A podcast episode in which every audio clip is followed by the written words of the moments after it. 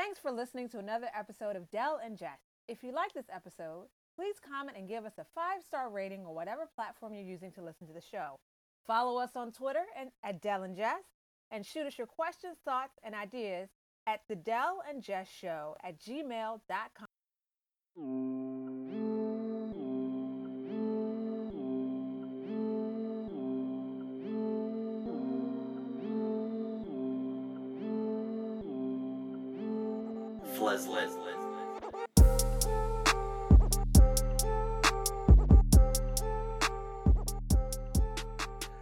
Hi, Jess.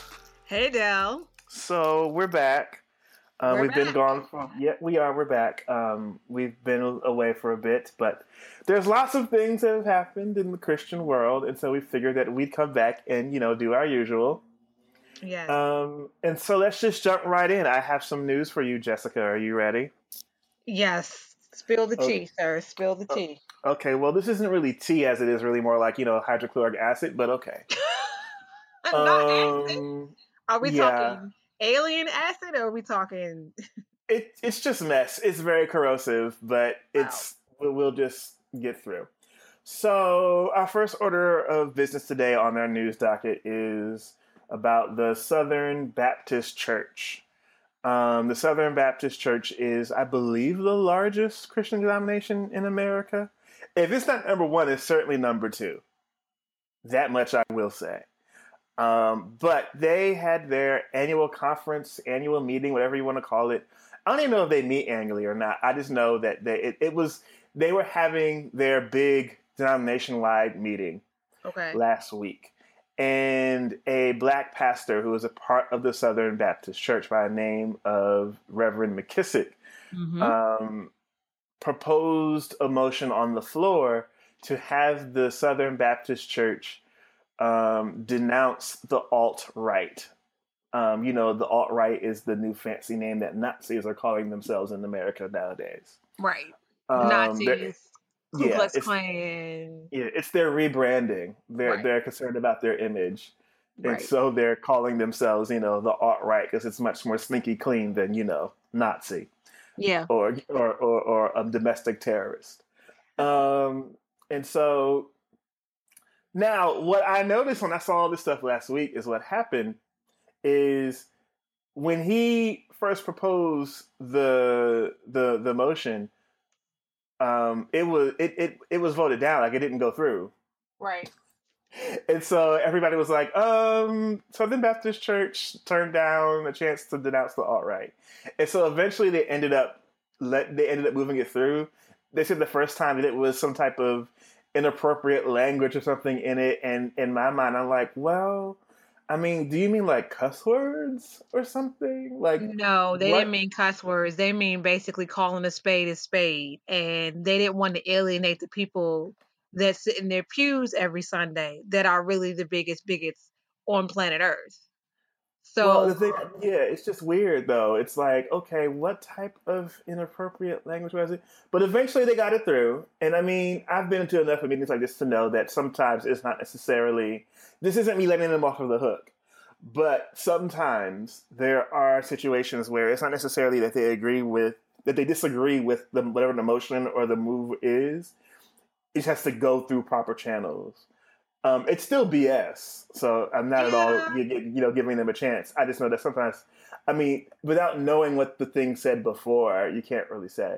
Well, But, actually, yeah. that's the issue because there was, I want to say it was either Charisma News, Charisma News, or Christianity Today, um, and a couple of other like religious correspondents that actually contribute to, you know, that write up about things that go on in the evangel- evangelical world Mhm. that were talking about the overall process from Miss McKissic's introduction to it to the fight to actually even get it to be voted on to you know to for the the I guess the statement denouncing the alt right you know for that to happen and it was interesting because they were so focused on this other stuff and he was just like how can you say you know you had a couple other e- noted evangelical uh black evangelicals that were like you can't sit up here and say that you're for the gospel and you don't denounce racism. And I think it was to be to BT and your your. And I'm I know who he is. I have Yes. no. I'm not even going to try. right. It's I I think it's Enyo not even gonna try. Wabile. Enyo Wabile. But he actually, you know, he issued a statement saying this is deplorable. Then all of a sudden it started to trend on Twitter. Listen, Mm. can I stop you for a second? Just Yeah. right there. Here's he can go. All of them can really go, and I here's mean, why everybody knows they can go. They like, can go. Southern Baptists haven't been relevant. Listen, Southern Baptists haven't been relevant since Jimmy Carter. Okay. Well, the thing about it is too, they've lost. I believe I read about a million members in a certain amount of like amount of years. Like I mean, like everybody else, their numbers are decreasing.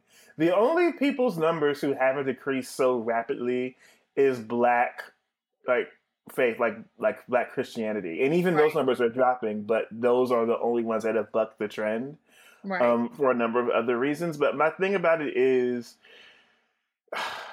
particularly um, I, again, and I, I'm, I don't know how to say his name. I have not tried to say his name, and because I've read the other things that he said, I usually don't care about. right. I, I I have to And agree so- with you there. I give And you so that. I'll be like, oh, that's that person, whoever it is. That's what he's saying. Oh, I don't really. You mean you mean the Black Christian Uncle Ruckus? Is- I mean, I mean, well, which one? It's a number of them, and so it's a number of them that fit that bill. And so my whole thing is that it's real cute to say, oh well, I'm not even saying because you you know like with my jobs and stuff that I've done, like there is a significant thing to have statements like that. I've written and I've helped to write statements like that, and so it's not like they don't do anything. It's not like they don't serve some sort of purpose. Like even in the Supreme Court, if you are dissenting against something that's wrong, the dissent that you write can still historically be used for something useful. You know what I mean? So it's not Right. that it's a waste. But what is true is that to go through all these links to have the Southern Baptist Church, which is still overwhelmingly white, um, put something on a piece of paper, well, while at the same time you still support policies and things that still damage Black America, you still say things that you you still believe myths and untruths about Black America. You still support politicians and policies that harm Black America. So I'm as much as I'm like, look, and I don't really know what Reverend McKissic. I don't know him. I don't know what his I don't know what his theology is, right? And so I'm giving him the benefit of the doubt. He is Southern Baptist, so at some point you have to say how much room can you give him right. to be fair. But I don't I don't know his theology like I know the other folks. And so maybe he's different. Maybe he is. I don't know. It's just that for me, I'm not it's hard to to to, to give somebody a hand clap and a job well done when when a lot of your rhetoric has helped us get here in the first place. Well, it's not just your rhetoric; it's your money. Like, I mean, when you think about what the Southern, like Southern Baptists and and not just people like Southern Baptists, like folks like in in the Rick Warren camp, and the Family, you know, Research Council. You know, I mean, you're transplanting your whole homophobia and hate crimes, like globally. You know, mm-hmm. it's it's it's very problematic. And another thing, here's something that I normally that people don't put these two things together. I know a lot of folks still on the internet are yelling at folks who didn't vote, particularly black folks who said they, they didn't want to vote for Hillary in the election. But what I've never seen anyone fully do is call out these pastors because a number of them said, "Listen, Yeah. if you vote, you know, if if Hillary." It goes against your conscience, and you can't just stomach to vote for Trump leave it blank. No one's yelling at them.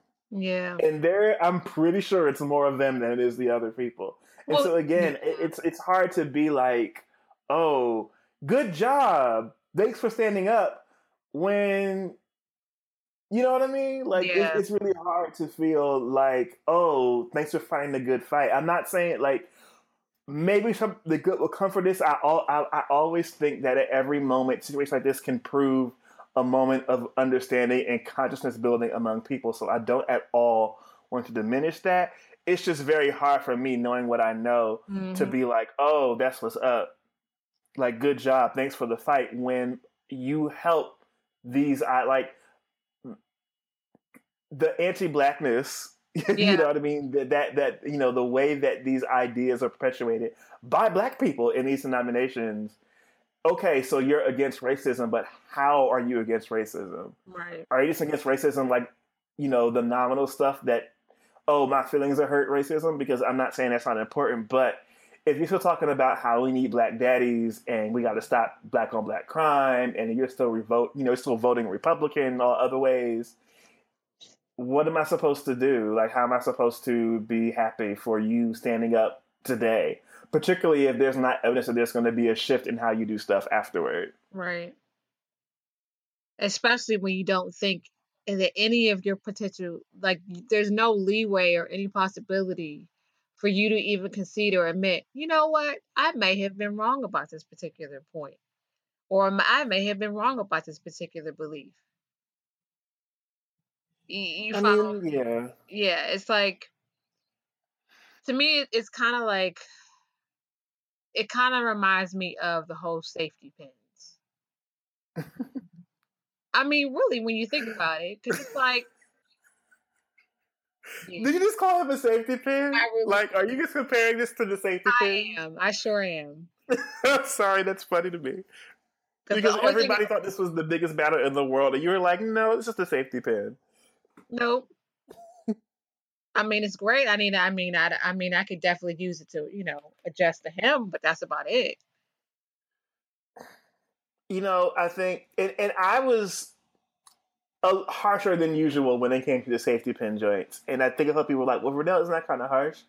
And I'm like, listen, look, I totally understand the need to want to demonstrate how that you're a safe person, a safe space. My if you've had if you've had if you need to put on a safety pin, like if you're around people who you know every single day, that Right. you've, you've interacted with every single day, they don't already know that you're safe or not Right. you know and i think too and again let's assume best intentions right Right. um, best of intentions however people when they are try when they try to do allyship a lot of times it's very representational and it's about being seen Yep. um, but not necessarily about changing the realities Right. of the people who they're supposed to be allying with Right. um, or like, and, that, and that goes for everybody like everybody Right. can be that way so. Right, absolutely. I was saying that to, I was at work and I was talking about this very topic and I said to this said to this coworker, I said, You want to show that you're you you're a safe person? Check your your relatives. Check your coworkers when they say something out of pocket. Doesn't matter whether that said said person is there or not. You want to show that you're safe? Have those conversations a- and say, look, that's not cool. Mm-hmm. yeah have say, the "Look, if you don't conversations that that, i can not have see me. Yeah, I agree. I mean, again, now I think too it's fair to give some context about the Southern Baptist Church, though. Like the Southern Baptist Church, I mean, the Southern Baptist Church exists because the this is a denomination and a group of people who I know. wanted to keep slavery. I mean, some of our some of our listeners might not know. And Well, so think about this, Benedict Cumberbatch and Twelve Years a Slave. That's what I think of when I think of Southern Baptist. Mm-hmm. Well, I mean, in recent years, well, I, here's the thing. I think this is also a good example to demonstrate how close the legacy of slavery still is to all of us. True. I don't think people recognize that what slavery has been over for what 150 years around there. And so 150 years is my grandmother's grandmother. Yep. That's it. And so if you have a great grandma, well, if you had a great grandma, her mom, you know, you know what I mean? Like it, it, Yeah. e- e- like I don't think people realize things like that. So it's like this Yeah. is like you know, I mean, granted, it to us it feels like forever, but that's really we're talking about two people's full lifetimes back to back. That's it. Yeah. Um, and so, I mean, that's why even the reason why you have a United Methodist Church is that the Methodist Church split Mm-hmm. again over what slavery. Slavery. Um, and so with the Southern Baptist Church, these deep ra- these racist roots go deep. Like it is no surprise that Right. when you click open the Gospel Coalition page or or any of these other preachers who are affiliated with folks like that, that you see some of these deep rooted racist ideas, even though they might be packaged very nicely. It's by it's not a coincidence, and it wasn't until 1995 that they actually repented and apologized for slavery. And it wasn't until 2000. When would they? They just recently, in the past couple of years, elected their first black president over the you know Southern Baptist Church. Um, and so it's so many firsts for a denomination that existed for a long time.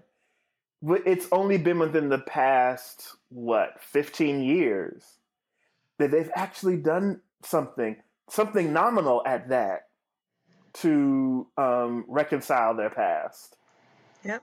So the fact that they argued about denouncing Nazis and the Klan, I'm laughing because it's like this is ex- like yeah, this is think about all these folks. These folks, their relatives are the alt right. They are the Klan. Right. If we're being a if we're being a thousand percent about it. Right. No, and on top of that, not only are they a thousand, they are the Klan, but they are also completely like they're unfortunately they are in environments where they're not really a part of major cities mm-hmm. and they are extremely insular and mm-hmm. so as a as a result of not just being racist, you're also xenophobic. Because yeah, you're right. Because the point of the contention in regards to this whole um the language about the the resolution denouncing the alt right was it was a portion that that mentioned and addressed and denounced xenophobia, not just racism, and it it alludes to othering. Mm-hmm. And they didn't, I think they didn't like that because, A, you're basically pulling up in the driveway, busting through the front door, and saying, yeah, let's, let's, you know, I'm coming home to roost. Because you're not just talking about racist, you're talking about like the anti immigrant sentiment. So, you know, it's, you know, it's, it's, it's definitely going to ruffle a whole bunch of feathers and let's not forget that, you know, this is also the same denomination that has encountered some division over Darth Cheeto here because you had Russell Moore, who is who is like a prominent prominent figure in the Southern Baptist Convention, and he was like, "You can't call yourself a Christian sit up here and support Donald Trump." Despite uh, which is to, to me it's just like wait i'm sorry i'm confused. You still hold these racist heteropatriarchal views in your theology but you still have a problem with donald trump. I'm so confused. Like wait a minute. I mean the fact that it was even a discussion i think that that's the thing too is that it's i mean 81% of evangelicals said yes and so there the whatever idea about their morality has totally jumped the shark period. But i think that what's important here, and even in that way, like when you were talking about like the cities and things like that, and everybody is crying about oh the Midwest. Everyone forgot about the mid, you know, the middle America. Everyone is all focused on the cities. And while there is truth that, honestly, in my opinion, both political parties right dropped the ball, I think the other piece of that, in the greater context of, of history, is that, all right, when when black and brown people were around, y'all y'all packaged us in the cities. Yep. And kept the nice parts of the city and the suburbs for you all. Y'all wouldn't let us move to the suburbs, right? Now, you know, it, it's it's just weird. It's like this idea that everybody, uh, the, the idea is that oh, well, everyone's so focused on the cities, and when people say city and urban, that means black and brown. But y'all kept us out of the suburbs. Right. Uh, you know what I mean? Like it, it's so strange to me, like the way, and it does. And the thing about it is this: it doesn't mean that you can't be economically anxious, but the way that you handle your economic anxiety, like people have been economically anxious, and and racism has been a tool to handle economic anxiety since there's been capitalism, pretty much. Right. Right. And so again, just this idea that oh no the cast of Roseanne was very upset, and they were scared that they were going to lose their jobs. And so, in order to deal with this existential threat, they decided, hey, let's all be racist, as if it was just like came out of nowhere. And I think that's the right. thing. Is like, no, I get, I can appreciate the economic anxiety. The truth is, everybody and most people in America are economically anxious. Um, no, nobody have no money. No one has as much as they should have, if we're being totally honest about it. Right, because um, it's a deflection. It's a deflection from like the you know the fact that you have globalization and then you have the reality that I think there's this white fear. It's like, oh my gosh, there's nowhere we can hide anymore because our, you know, we're not the majority. Mm-hmm. It's like, oh my gosh, we really aren't the majority. I mean, it's not like they ever, like they were, but it was just. But it's it's the it's distraction. Been some time. I, I've been reflecting on a Toni Morrison quote about all of this when she talks about how racism, and for me, I say into all the other isms, how mm-hmm. it's a mm-hmm.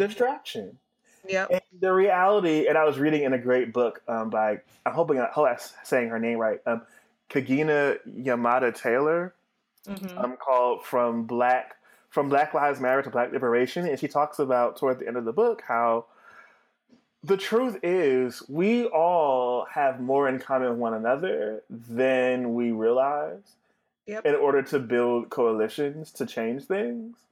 And so, if you put me in a room with it's me, Barack Obama, and economically anxious, racist white guy from, you know, Michigan.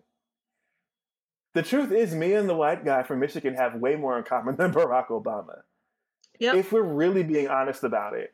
But right. racism obscures that. Racism obscures the realities that me and the white guy, we got together, and not that not that there's not issues that we have to work out, but we'll look at Obama and say, "Oh, well, me and Obama have a in common because we both look black."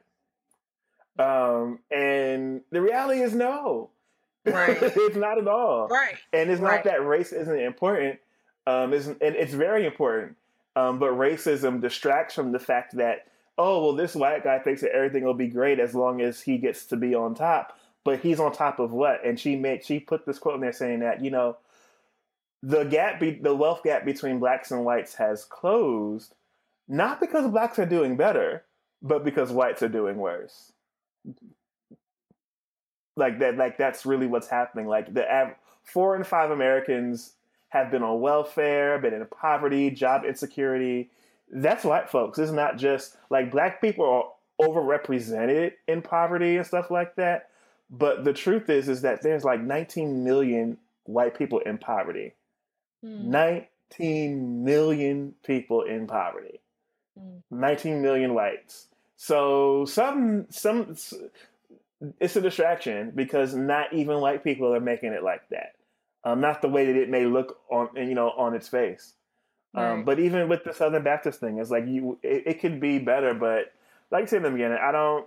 I get it. It was newsworthy, but I'm not really impressed, particularly because it's like, oh, okay, this video is going to be between you talking about family values, and we all know what that means. So um, we can't have the women and the gays having sex. Exactly. You know, so that's why I'm like, okay, I don't really think I want your liberation. I'll just stay here. Um, no, thank you.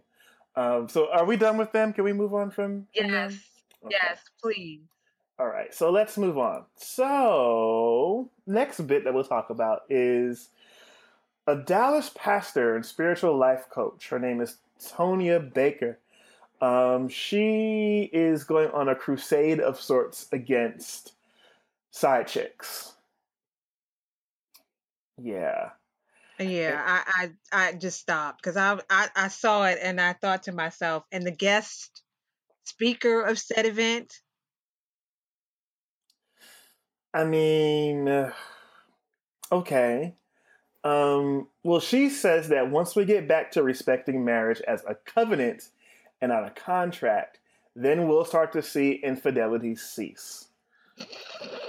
Um, and oh, me, this line is really funny to me. It says here, Dallas pastor Tanya Baker, and okay, so wait a minute, we're gonna have to get them a copy editor because they spelled her name two different ways, and whatever. That's that that's whatever.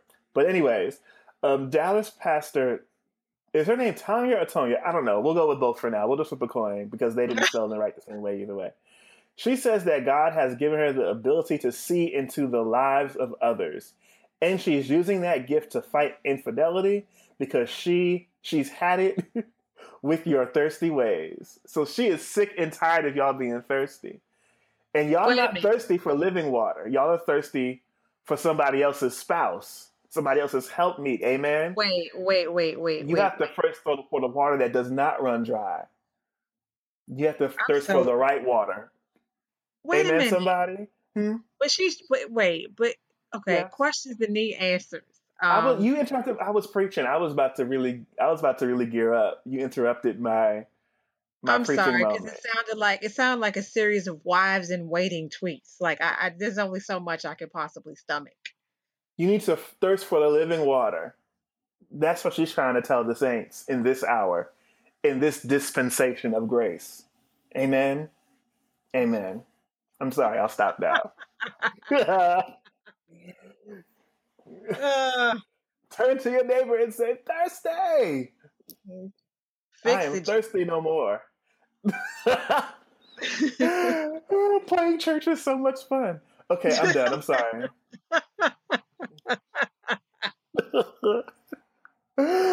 Ah, I can't.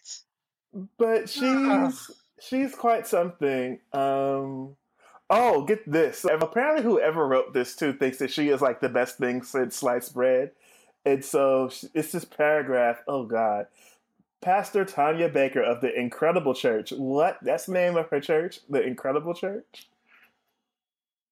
What is her superpower? I don't. Like, what? I mean, is she's she's an incredible. Like, I I'm sorry. I didn't.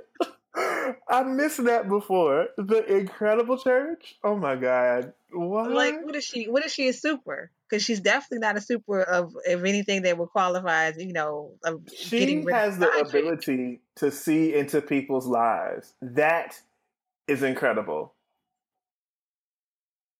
Right?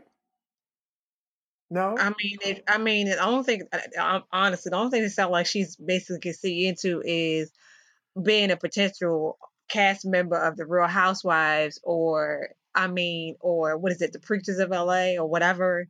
I miss them. I want that show to come back because they were like delightfully messy.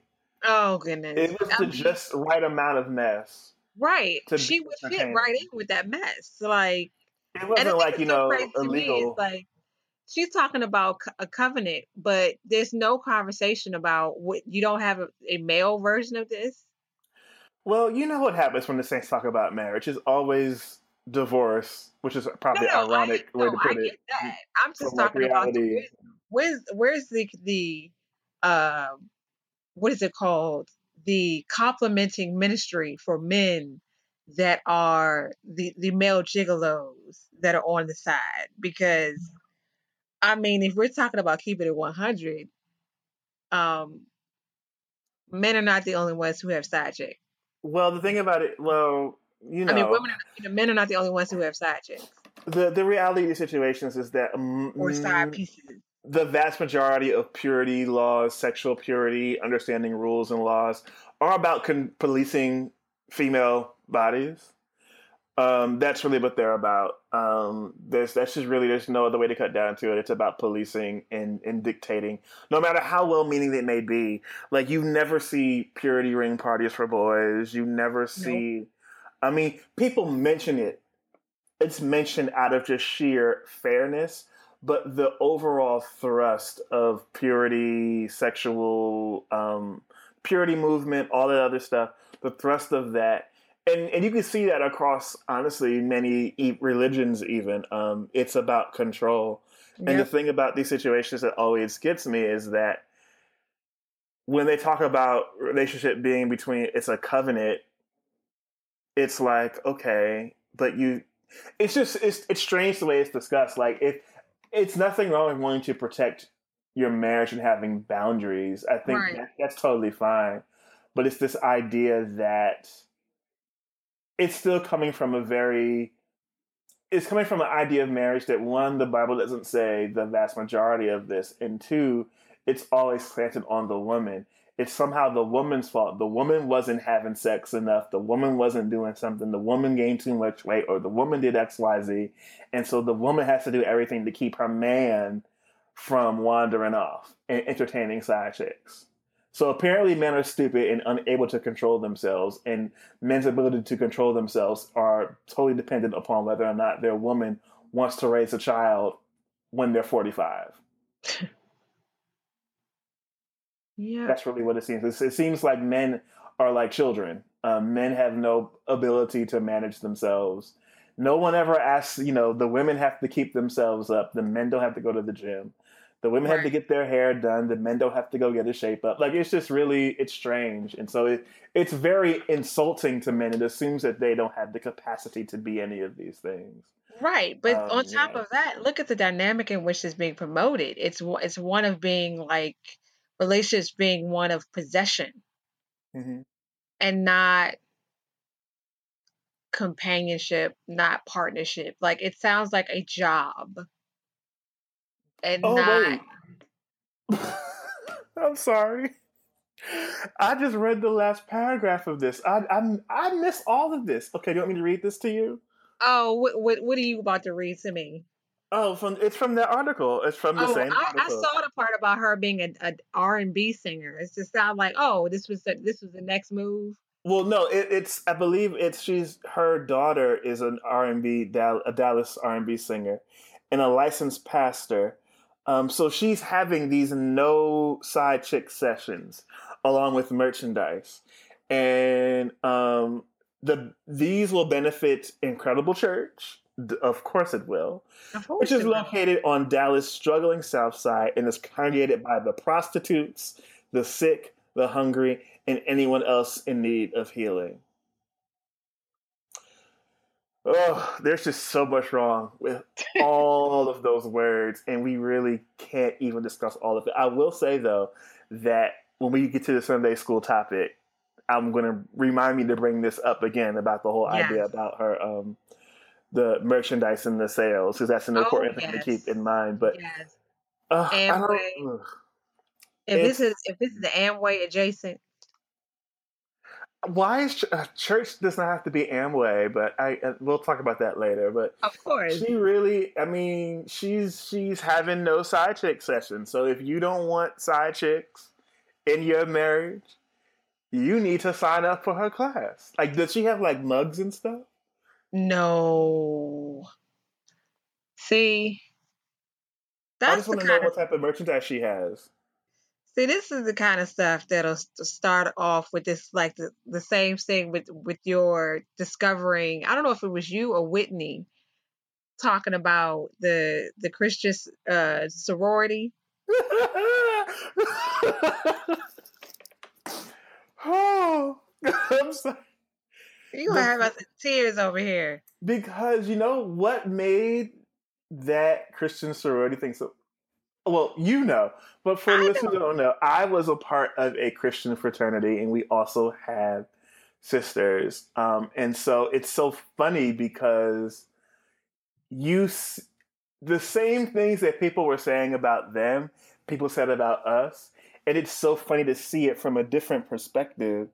Um, it's just like, wow, this is really one. It's an incredible bite of somebody else's style. That's just it's really no way around that. Like, you know, particularly if we're talking about Black Greek organizations, and you know, you have Mhm, your line jacket and your mhm. number and your call and your strolls and even down to things like pearls and whatever. It's a huge bite. Like, Yeah. take it, like open your mouth up wide, chomp down, yank and pull type of bite. And so I get it. I understand that. But also, it's just this idea that if we can just make, if we can just inject churchiness into something, then people will want it. And it's like, what? You know, it's Yeah. just, but I mean, Yeah. it's, it's, it's, That's part and parcel of evangelicalism, though. Like, do you remember the uh, John Chris post about how to make your your pastor more relevant, like the the makeover?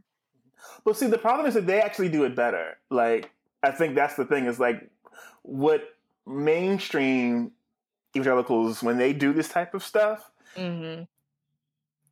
The the people who and, and I think too what's tough for people, particularly I think for some African Americans, is that if they did not like you can go to black church and not be exposed to mainline traditions. Mm-hmm. Like if we're thinking about some churches that we've gone to, right. those were more evangelical, right? Mm-hmm. And the evangelical experience, even if it's a black one, is Mhm. different from the black mainline church experience. Those are two different experiences, even though there's definitely overlap. So it's Right. not like they're they're cut and dry experiences. Right. Um, so, but what one thing that has made evangelical culture last so long is that it's malleable and it's durable, and you can really, if you think in hard enough and are creative enough, you can fit almost anything into this thing, and it still works. And so the whole communication, the whole big pow bang shebang, like all of that type of stuff still fits and it still works if you're good and creative. The problem is, is that people often aren't aware that they aren't good and that they aren't creative and they're actually corny. That's Right. the problem. And so, like, there, there are people like, for example, you, everyone knows I have a storied. I hatred is too strong of a word.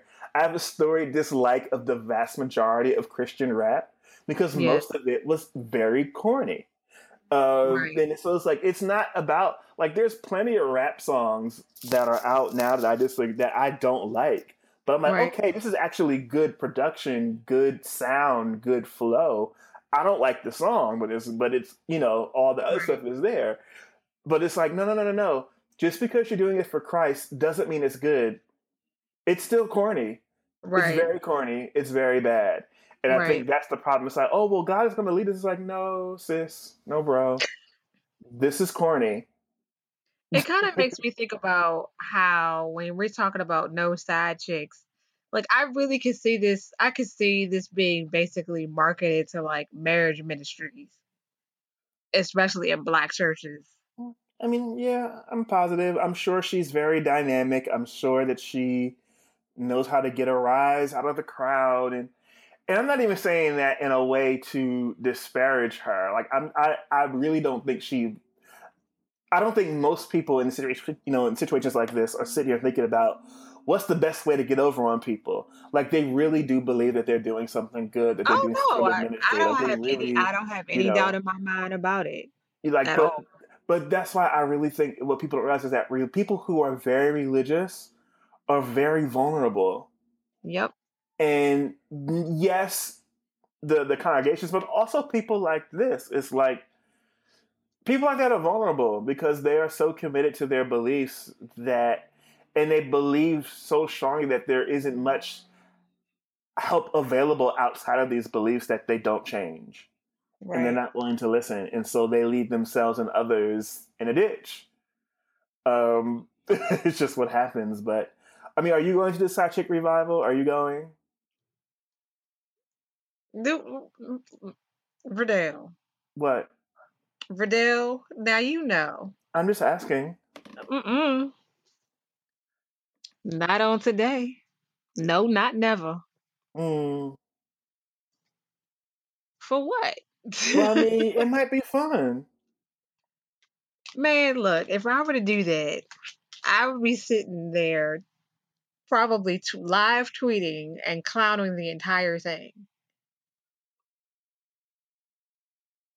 Like it would just be, it would just be, because I would just sit there and think, oh my goodness, I really cannot believe they we're actually having a session on how not to be a side chick.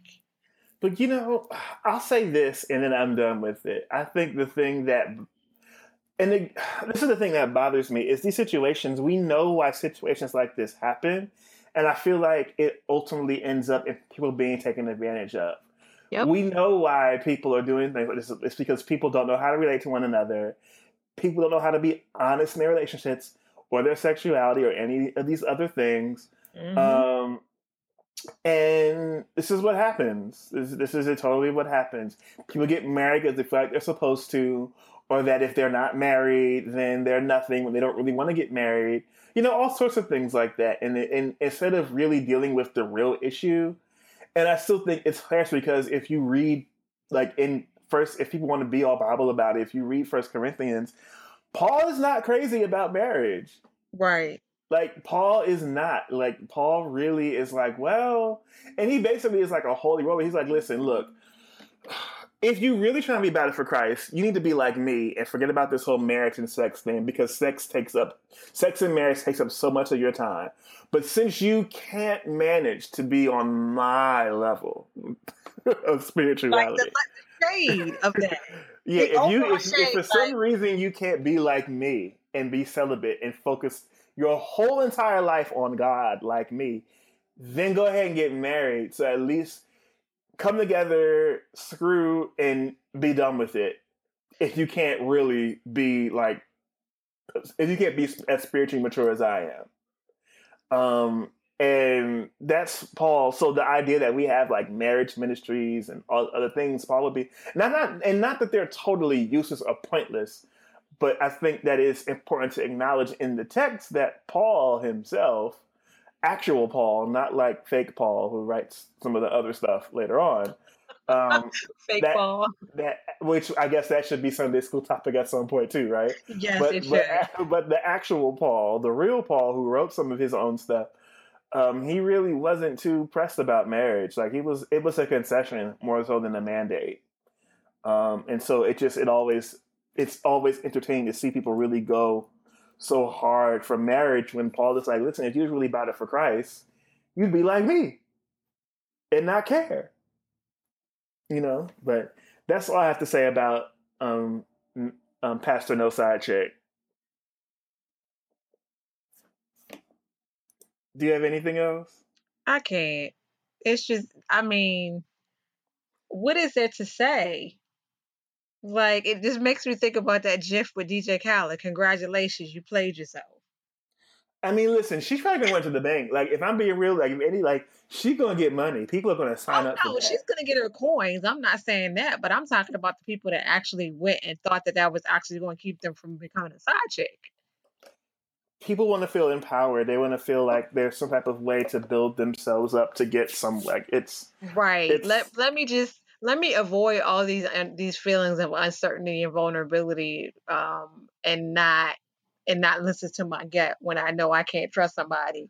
So Well, you know how I feel about all that. these I-. I feel like a lot of common church negates your ability to listen to your gut.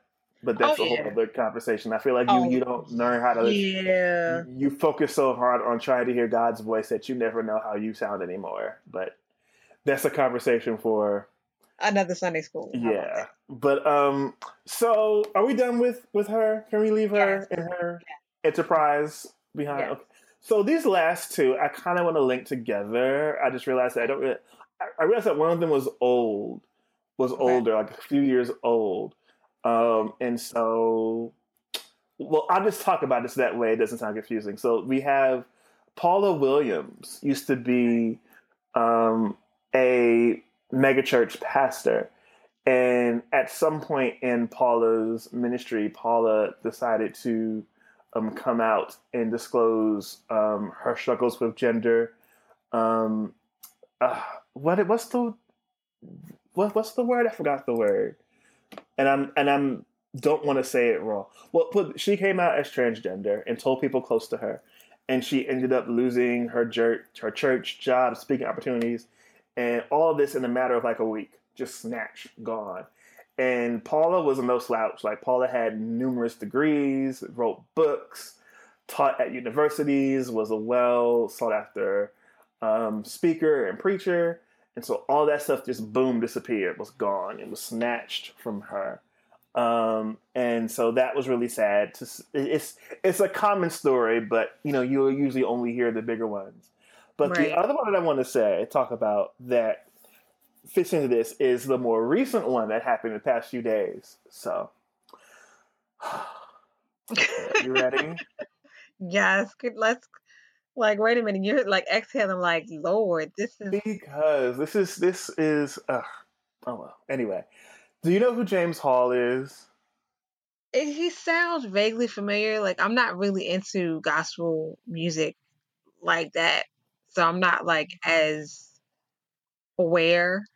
In my But gospel choir years, we Okay. sung a bunch of James Hall songs, so I'm well aware of him. Um, James Hall apparently filed a lawsuit against um, someone by the name of Jeffrey Thomas, um, asking him to stop his rumors and seeking about $15 million in damages because he s- said that he's seeking to ruin his reputation. J- James Hall is denying that he had a relationship with one Mr. Jeffrey Thomas. Um, and so that's been kind of lighting up the gospel, the, the, the gospel in the in, in the in the gay church adjacent folks. Um, and it's been kind of the the issue. And so what happened also is that apparently he was posting pictures of people, and so Oh. it involves a bunch of other folks too. Um, and So so, wait a minute, he's like dragging other people into this. well, apparently, what, and I'm just going off what I read because I at some point I was kind of like, okay, I'm kind of over it. So, whatever happened, and apparently at some point in the past, this person they uh, they posted a picture on the internet, and one the the Jeffrey guy was under some covers and he had his shirt off, and the other guy James was in the background, and you could tell they're both intending to take the picture. Like it wasn't like a gotcha type of picture, but people were saying stuff about that picture that it looked funny, quote unquote, or whatever. And so they're Mhm. like, nah, it's just you know. Um, but apparently he's apparently I think from what I read too, this Jeffrey guy, he's no longer a bishop. Like he he came totally out of the closet. He's not a part of the church anymore or anything like that. Um, and so Thomas is saying that Hall rejected him numerous times, um, and all of that. So, yeah, that's what's happening. James Hall is saying that it was a time when Jeffrey Thomas was really sick, and he was just being a good friend to him, and that's really it. That he's trying to destroy him and his career. So, yeah, that's where we are. Wow. Well, I want to know where fifteen million dollars was coming from. That's my first question. Who I, I want to know who has that. Um, but you know, as entertaining at times as this can be, I will admit, um, I think for me, I want to approach it a different way because Okay. it's. I think what usually happens is when situations like this take place, it's always about, oh, see, look at those down low preachers. See, you can't trust them pastors. They be doing this, that, and that, you know, whatever, whatever. And it's always the main focus is always on, oh, this pastor or this preacher lied or was on the DL or didn't do whatever, whatever, whatever, whatever. And so there's that piece. That's usually what happens. I think the piece that people continue to forget is that though those situations are created because people can't be themselves and be who they are without losing. Right. Like think about it. Even straight dudes can sleep with every woman they find Yep. and they still keep their jobs for the most part. yep. So the idea that let's say they were together, or let's say, or even forget about that. Let's just say, and you know what the part that sucks is that men can't even have close, intimate relationships, and I mean intimate as in they're close. They're like really close friends, best friends, like brothers. They can't Right. even be. They can't even have a close friendship without being worried about being perceived as gay, whether they actually are or not. Yeah, Uh, that's- that that's the part that really sucks. But I mean, ugh, I don't know. What what do you like? Tell me your thoughts. You, you say I something. just- I, let me just. What's so ridiculous is you're right that because people can't be allowed to be who they are, these type of scenarios happen. And then on the forefront of that, I mean, like mixed in with all of this is that you also have situations where, you know, you get involved with someone and things go left. And, you know, you see, unfortunately, the way people you see see people for you see how people really behave when they're rejected or when um they're hurt or when when things end. And it's like it's it's really just troubling because that is that is something that if we're calling ourselves believers and we're saying that you know we we can we know how we have comfort for you know for loss and and all these things but when it when the chips are really down we, we really act like everybody else Mm-hmm. Like that's just that's the really messed up part about it and that when you like the, the idea that unfortunately in, in our culture particularly church culture especially evangelicalism i don't know are the most dangerous three like the most dangerous three words you can utter in a sentence ever. Like to say that is just so dangerous. Because you're supposed to have an answer for everything, right um, and and you know there there um, and I won't. Of course, there's some a human level of pettiness, and I mean, and the whole gospel gay circles is usually our debates about you know people talking about coming out and all the other Mhm. stuff. But there's also the reality that coming out can usually be pretty damaging to your life, your career, your relationships, all of that. right And it's not that messiness does not occur and right that's stuff that's wrong. I'm not, you know, like you know, like let's say for example that um they did have a thing going on, and and old boy starts releasing stuff because he's mad that he broke up with him or whatever. right Um, that's wrong. It's wrong. Um, and if he, he needs to be careful because at some point he might be able to catch a charge because of this, so he needs to be careful about that type of stuff too. right And so, yeah, that's totally wrong. Still, I think still the fact that me saying, "Hey, I'm gonna tell everybody that you know, you know, we used to have sex or whatever," the the fact that that is a threat yeah. um, speaks more to me that the culture is still needs to change. right. Uh, because how many other preachers can that that doesn't hurt them one bit. Right. Um you know and that's just yeah it really that that that in and of itself is just uh and i hope and i wish that um at some point we can do better? I don't well actually no. Let me not say we because i had a revelation about this. I'm not a part of any of these churches anymore. Like i am not on anybody's membership roll. And so it's not I am concerned about it. It certainly takes up my mind and my heart, but I recognize that at some point it, it's not totally in my hands to do anything about anymore.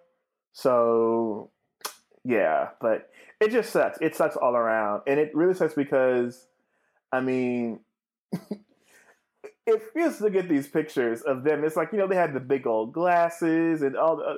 It's it's such a flare that, and and it's not that every every person, every man who dresses like this is quote unquote gay or whatever.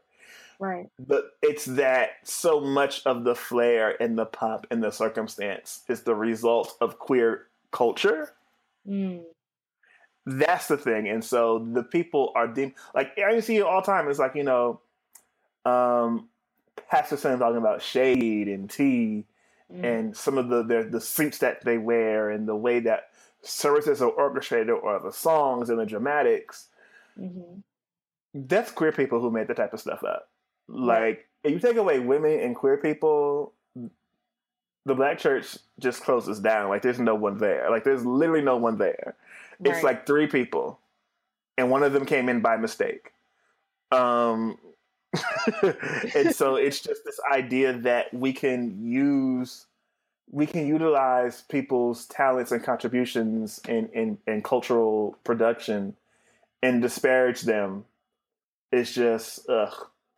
But yeah, I just think the bigger problem is not so much that oh well, there's these DL pastors. Is that we we still have churches where you you can't be yourself, which Right. people aren't DL because I mean think about it. It's not the whole idea like the average person isn't telling everybody who who they've had sex with every single second of every single day.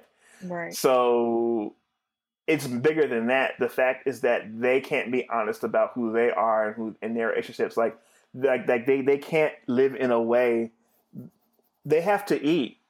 Like you know, people have to eat, do all sorts of things, and you know good and doggone well if they're if if keeping a secret about you and your stuff was between you having a job or you being out of a job, you'd keep your mouth closed too. So again, it's the culture. So that's all I have to say about them and that. You have anything to add? I just think it's kind of funny to me because it's like I just don't get people that are still trying to perpetrate and act like the church is somehow exempt from the messiness. Like you're not. You know, you have folks that are, you know, they have their own agendas and trying to move move, you know, up in the world and they will use whom or whatever to get to that point or to maintain a certain level of power. So it's just or to keep certain groups in line. So it's just I don't know, I guess I just see it as like you know, the the beginning stages of a of a dying of de- of death, I guess. I mean, the church is. I don't think the church will ever totally go away, but it will become less and less a factor. In well, I mean, when I say when I say death, I mean I'm I'm talking about in terms of like systems, not like mm-hmm. the whole thing altogether. I mean, it's a matter of time. They're going to have they'll have to change or not exist. And I think that's why. I mean, even in the midst of what's happening with the election, with the election that happened, and you know, people putting Trump in the office, this won't be able to happen again. Right. At least not in this way. Um, they won't be able to rely on white power and white voting power and white religion, like Christianity, like this. They'll have to have different strategies. So we're even though this is you know a harrowing situation right now, it really is one of the last hurrahs. So, is that all we have for talking about these folks? Yes. Well, all right. Let's take a break and then come back. Hey, family, thanks for tuning in to the show. You can follow us on Twitter at Dell and Jess. That's D E L L A N D J E S S. And if you have any questions or thoughts or whatever else, um, just not spam, uh, email us at the Dell and Jess Show at gmail.com. Hi, it's Jess, and we're back for our Sunday school edition of the Dell and Jess Show. And we are going to talk about money cometh and other popular terms from the prosperity gospel. If you haven't heard that one, there are a few others that you might have heard of, such as sowing a seed or the law of increase, or as uh, Israel was saying, no limits, no boundaries. I see increase. Mm. So, we're going to talk about the prosperity gospel. And I just want to first ask Verdell, what is the prosperity gospel? So, um, it's a word that so, so many people have, particularly Christian folks, have thrown around, but it's has it's not really been a it's a body of work around it in the scholarly world, but not as much as you might think. It's been some recent additions, but the nuance of the nuances of it haven't been explored. So, the prosperity gospel, just to give a quick a quick brief and dirty, is a theological concept um, that was developed. It's it's it's purely a definitely a an American product. Um, it's a theological idea that God wants us to be happy and blessed now in our in our you know present lives in that the demonstration of God's wealth and pleasure with us and and more so the evidence that we are good Christians who have good faith is by the material prosperity of our lives. And so the idea that people get sick or that people are poor, all other things, the prosperity gospel is like, well, to faithful believers, that's just a no. Like God, God wants you healthy, wealthy, and wise, sort of thing. Um, and so our bank accounts and our material belongings and our physical health um, should reflect the fact that you know Jesus is with us, so to speak. And so it also um, employs the idea a lot of positive confessions. So, you know, like when you just kind of you know belted into the microphone, money coming. Um, And so little things like that, like you know, I am too blessed to be stressed. I'm blessed and highly favored. I'm the head, not the tail. All these other things that people like to say, and that those and others are like these affirmations or positive sayings that you're supposed to decree and declare and speak over your life, quote unquote. Um, that's you enacting your faith and activating your faith. Um, so does that make sense? I don't know if that did that was that clear at all? I feel like I might have said it in a roundabout quite way. no, that's actually quite clear. Okay. Um, I will say though that there's many variations of it, and so um, some scholars say that it's like the hard prosperity gospel, which would be like Creflo Dollar, Kenneth Copeland, um, folks like that, and then like the soft prosperity gospel, where you have folks like Joel Osteen, other folks like that, and and even that line is can be a blurry line. But I'll say the dividing line is that if you look at older things, like if you know like um, Jim and Tammy Faye Bakker, hmm um, and and and like TBN, like Paul and Jan Crouch and and Creflo Dollar, the the gaudiness and and the gaudy display of wealth, um, you know, matching Rolls Royces and mansions and private jets and just a display of look at all that we have. That that is really more of an old school thing Okay. but now newer school is more along the lines of lifestyle blogs and lifestyle management type of thing like inspiration meme type of thing where you speak a thing you know you can have it all or you can be all that type of stuff you can have success but it's still a lot of the same principles it's just not as in your face and gaudy about it Okay. Okay. Well, that that clears a few things up. Um, so how do you see the prosperity gospel today in evangelicalism? Um, I think I touched a little bit on it in what I was saying before. I think that, I mean, at this point, the prosperity gospel proper, you're for it or against it, and so the people who are already dead set against the prosperity gospel, in theory, um,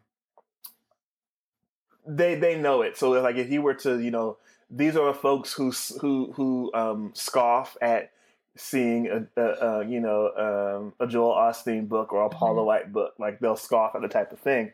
Mhm. Um, what I think though is that it's morphed. I don't think it's gone away. I Right. think that the prosperity gospel has morphed.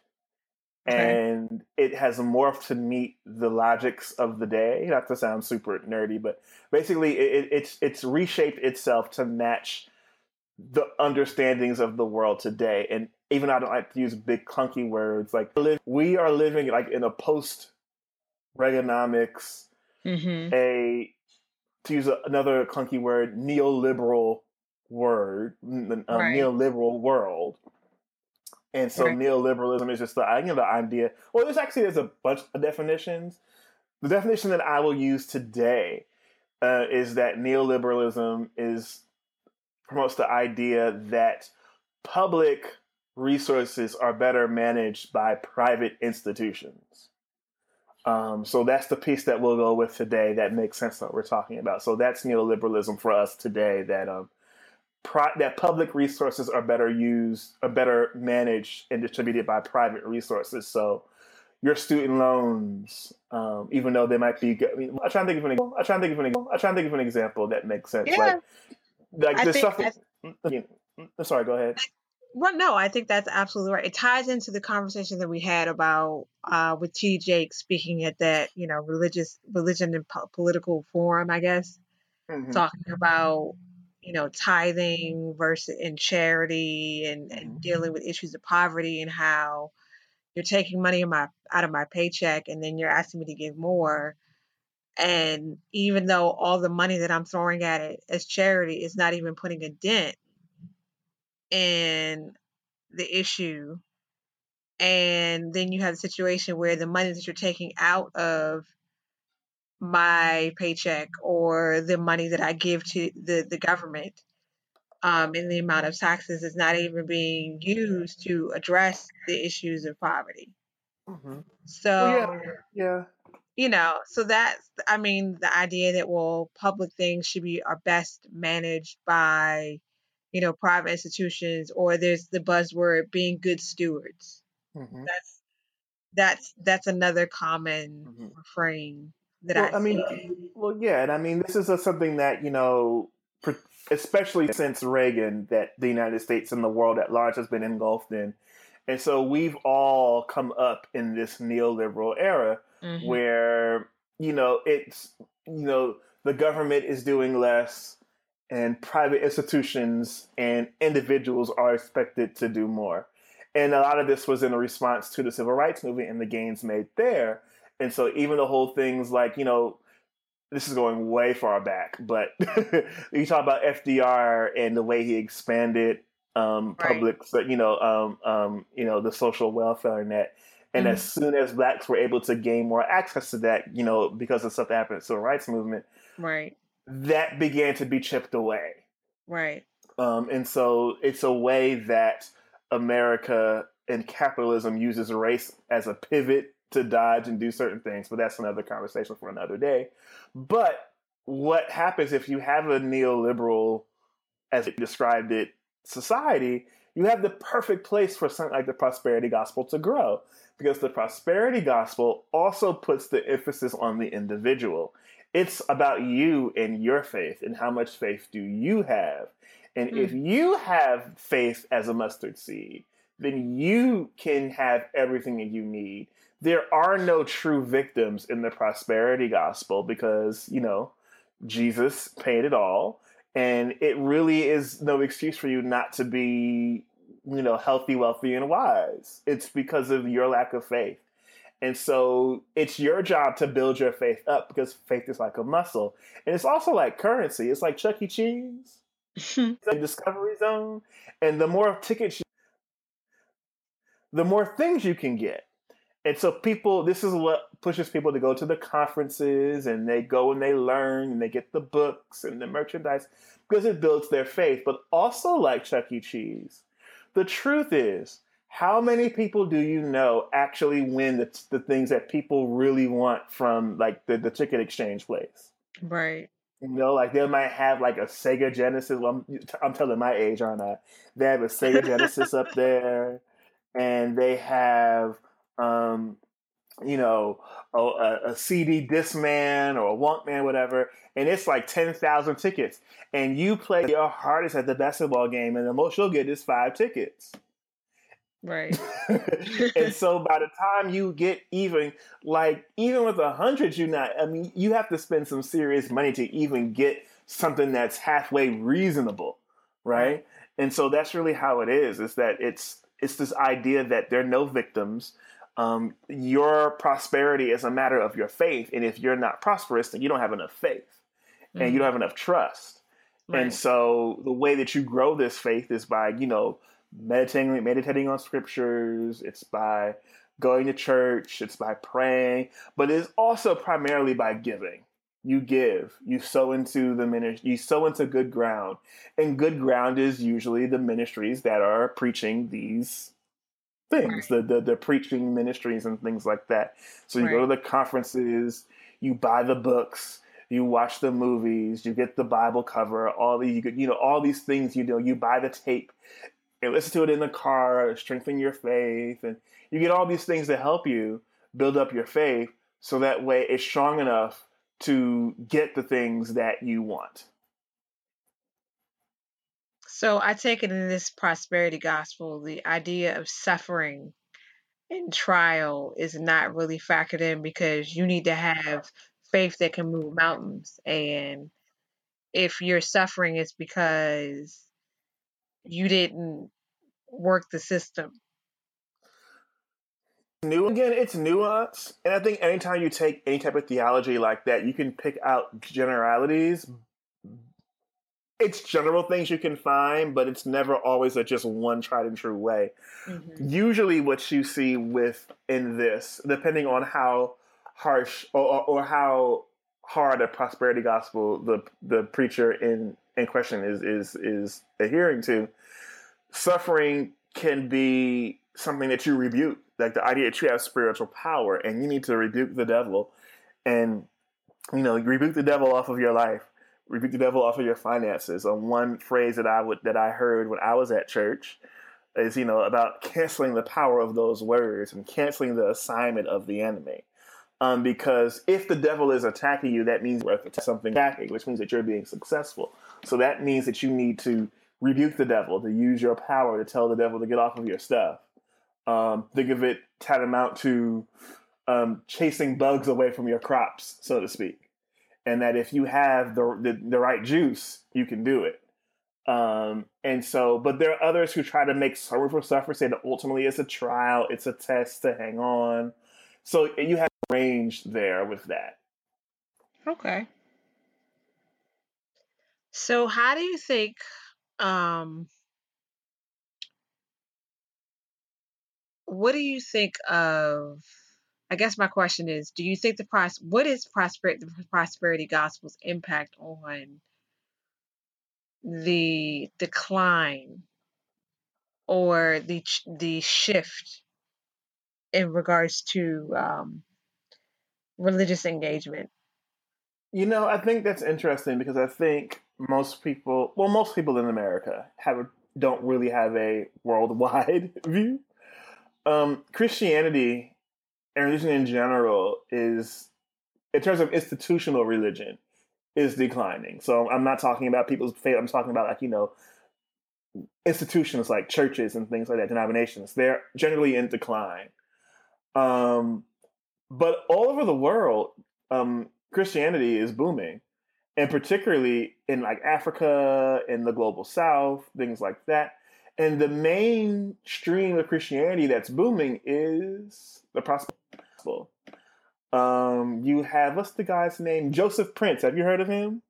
Yes. Okay, so I, I think the church is in the the what the Philippines. And yes, he, he actually, you know, and, and the hair and all of that, and yeah, and and he has the books. And in Korea, the largest church, I forgot the guy's name, the largest church in the world it was a prosperity church. Um, and so, again, I, I, think it's important to stop for a second and back up a bit to add some type of context to that, though, um, okay. because America was a unique place for the prosperity gospel to build up. Um, when you had, particularly the industrial age, um, you had um, people who were leaving their farm you know their urban areas i mean their rural areas to move to urban cities. And you already had a place where people believed that the united states was still like you know american myths pull yourself up by your bootstraps all type of thing. And capitalism and all of that. And also the protestant work ethic which existed already. And so the protestant work ethic is the idea um, particularly from you know reform calvinist type of theology that if you are among the elect then you will be blessed and that it'll be obvious by the work of your hands and by the character that you conduct with your everyday calling in, in life. Um, and so again, that wasn't, it's not exactly the prosperity gospel, but those things kind of create the ground for the prosperity gospel to create. And what also happens in the secular world is that when you have people going into cities, they're moving into places where they don't know anybody, right? And so prior to the move to the cities, people spent the majority of their lives around the same 30 to 50 people who they knew. And so you can rely on things like character, reputation, um, generational relationships, things like that. When you move to the city, you don't have any of that.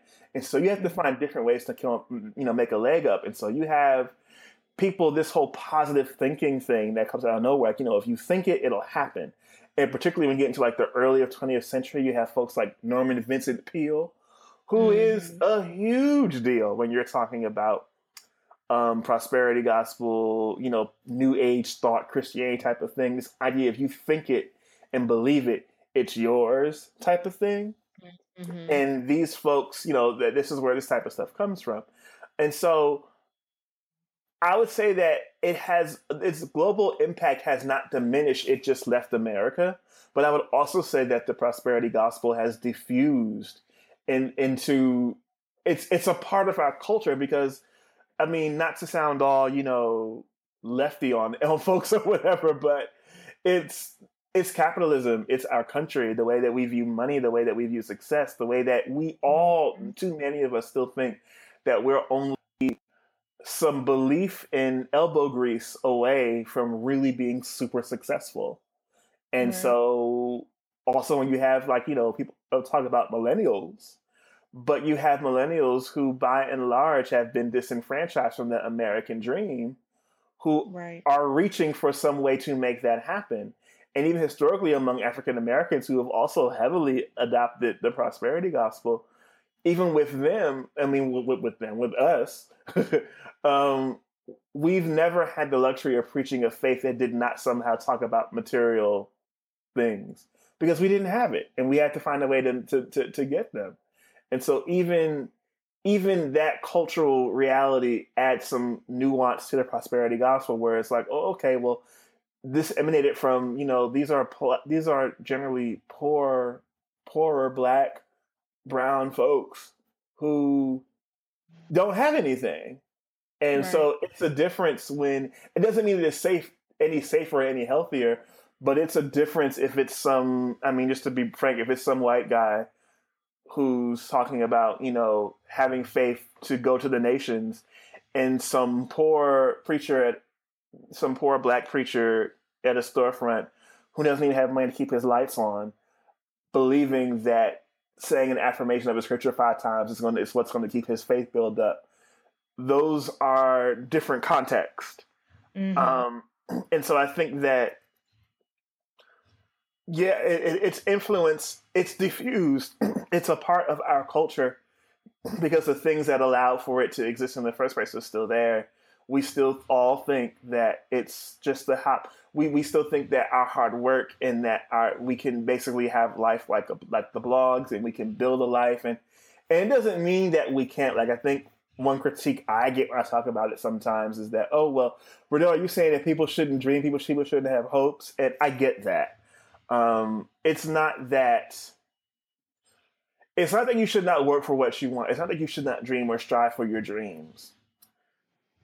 That can still be done in the context of being understanding about how success actually works in America Mhm. um, and understanding how class works and Mhm. and some understanding of how economics works and all these things and how it's like look the vast majority of us will die in the class that we were born in even Mhm. if you yourself escape your family likely will not um, the average american cannot afford an expense of over $400 without having to take out credit the average American does not have more than $1,000 in their bank account. The average American has at some point been through a bout of unemployment, loss of job, poverty, regardless of their race. This is four out of 5 Mhm. Americans. And so the idea that everybody's not lazy. Everybody isn't not everybody isn't sitting at home collecting a welfare check. Even people who collect welfare work. Um, and so there's a myth that we believe about the reality of the United States that until we are sober enough about it, we're going to keep believing some of the things that the prosperity gospel um, presents for us. Well, well, well. That's that's a reality check. I mean, it's it's sobering, and I get it. I know that it's harsh. To it's hard people to hear that and understand it and to grasp it, but it's true. It's that like go for your dreams, go for, for work hard for them. Great. I think for me, it's a tenet from Taekwondo. It's just always to say is that um, it matters not if we reach the peak.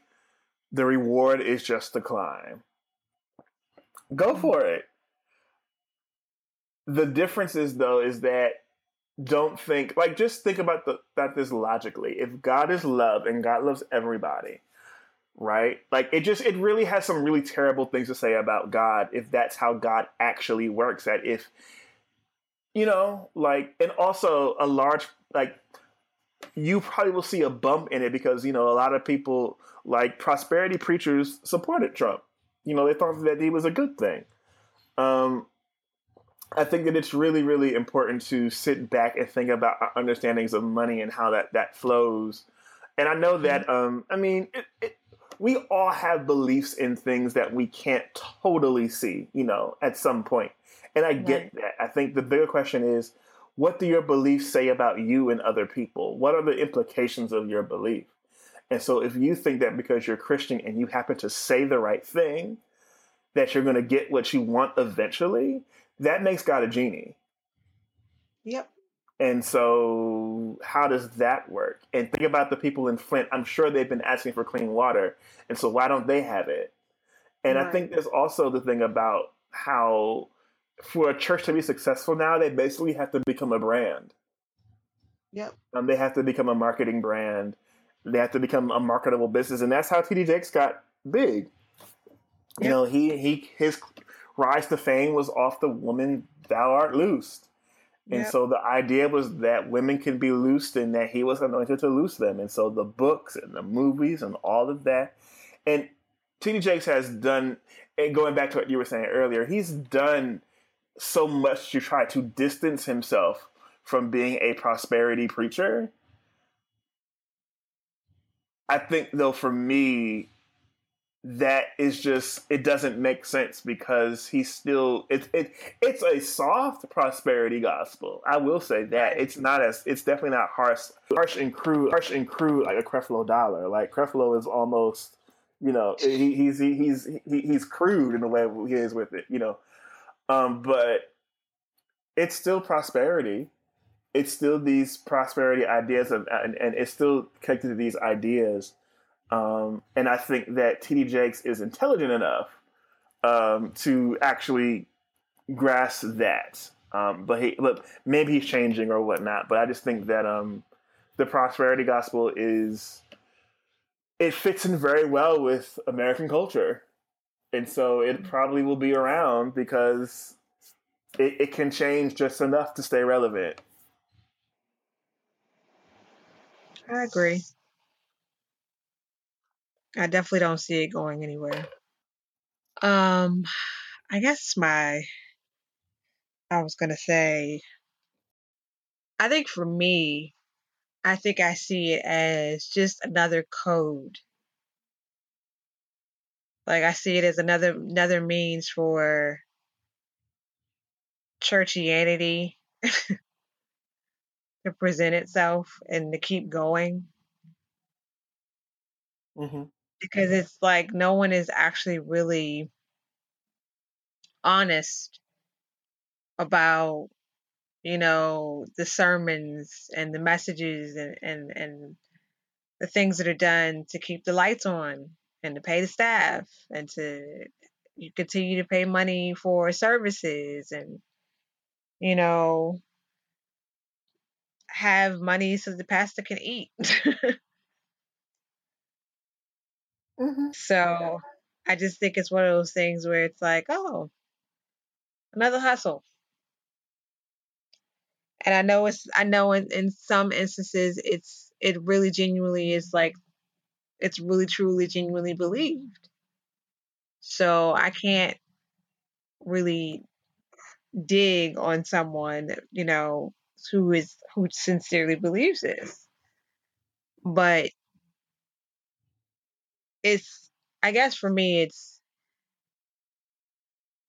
I'm just I guess I've just become very cynical about it because it's like, oh, this is just another another way to, you know, amass influence and power. Mm. I mean, I think yes, there's that.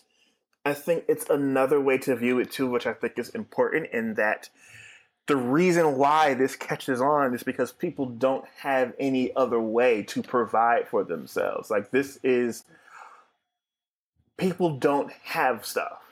And people mm-hmm. haven't had stuff for a long time, if we're being mm-hmm. honest. And so again, nuances, those nuances there, like you have folks, you know, like like think about even Paula White. Like Paula White was poor, you know, and so she didn't mm-hmm. have anything. All these, you know, har- harsh life, all the other stuff. Like she has a life that if you read it, you know, somebody. This sounds like something that somebody would rap about in the '90s, you know, and so. Mm-hmm. The prosperity gospel has appeal to someone like her because it's a way to get out. And the reason why it's a way to get out is because there's no access to anything else. There's no jobs and the jobs that they do have, there's there's no way for you know, there's no mobility upward for them. There's no way to there's no access to schooling. It's it's right. so many things. And the prosperity gospel, while it tends to still steer conservative, it's room to do things, particularly like for women and things like that. Like it's room for different types of expression that you might not see in more evangelical mainline churches. And so it's some flexibility there that allows it to be useful and, and helpful for people. Um, and I'm not saying that in defense of because I think the, the prosperity gospel is completely wrong. But people believe it and adhere to it not because they've kind of weighed the options and said, oh, this makes sense. It's that they don't have anything else to rely on. Right. Like there's no other access. And so the only thing I have to do is to look up. Now, I will say that that, that there are other things we can do, but again, the average person isn't, isn't necessarily, you know, not, not that they don't care about politics, but we're talking about things like organizing and other possibilities for healthcare and things like that. You know, maybe they don't really quite know all of that. Maybe they don't have all access to that. And if they do, they might not have even the, the time or the wherewithal to or help to organize around it. Because if you're working, you know, right. working if you're doing shift work, you might probably don't have time necessarily to go to, to the latest organizing. Meeting. You know, you might not. Who knows? You just might not. Um, and so, in a world where it's an argument to pay people who work fast food fifteen dollars, hmm. um, asking God for an increase make makes sense because you don't have any other option. Um, and so I think that needs to be held up.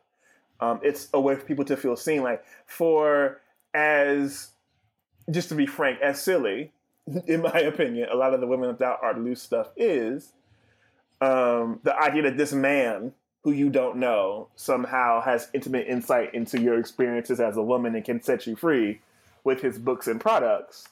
Um, as on the one hand, as ridiculous as that sounds, it also is a space for women to be seen and women to be centered and women to be on the front row in a dynamic way that they often aren't in other churches. Um, and so it's that other piece that's there as well. And so that's why it can be so hard when you're talking about the prosperity gospel to try to get people to see the other side because yeah, all that stuff is true, but look at all the women who are up there and don't and didn't you all say y'all wanted more women and look at the choir and look at this and look at that check they gave to the rec center downtown. The other the AME church couldn't give twenty five thousand dollars, but the Word of Faith church up the, the street could. Those type of things are hard because, you know, now the kids have swings and and the women are seen and the music is great. And so that can make it challenging to have those conversations. Mm. So, as someone that is familiar with the prosperity gospel, how do you decide to engage with those relationships with those who are still very much immersed in it? Ooh. Like, what's your cutoff? So you first have to figure out what you can and can't do. I think it starts first with yourself. You have to first figure out what you can tolerate and what you can't. You head out, you head out, you head out, you have to set some boundaries. And that means that maybe some of the dynamics of your relationships have to change. So, for example, I have a friend, and I was telling him about, you know, I was going through a really bad stint of, of joblessness and whatnot. And mm-hmm. so I was just really feeling really bad. And so, and it was a long time. And so I was telling him what was going on, and he asked me, he said, "Okay, I have a question for you." I said, "What?" Before we go further, like, you know, is there anyone that you're resenting? Do you are you harboring any unforgiveness in your heart anywhere, or anything like that? And so, at first, I was just like, "Negro, are you serious?" Like, I got mad, but then I realized that okay, no, he really is trying to help me, and even though it's not helpful, Right. Right. it's not helpful and it's not good. He's in his mind, he's really trying to help me with the tools that he has at his disposal. And so I think it's up to us to figure out and to discern who has the ability to help us in certain situations. He is I'm not going to talk to him about my money issues. And he, like, I'm not going to discuss because he the way he approaches it is a way that I, I just I don't want to hear it. It's not me. I don't believe it. I think it's harmful. That means I don't share that information with him anymore. Gotcha. That that that's what that means. Um, it also means it doesn't mean you go around beating people over the head too.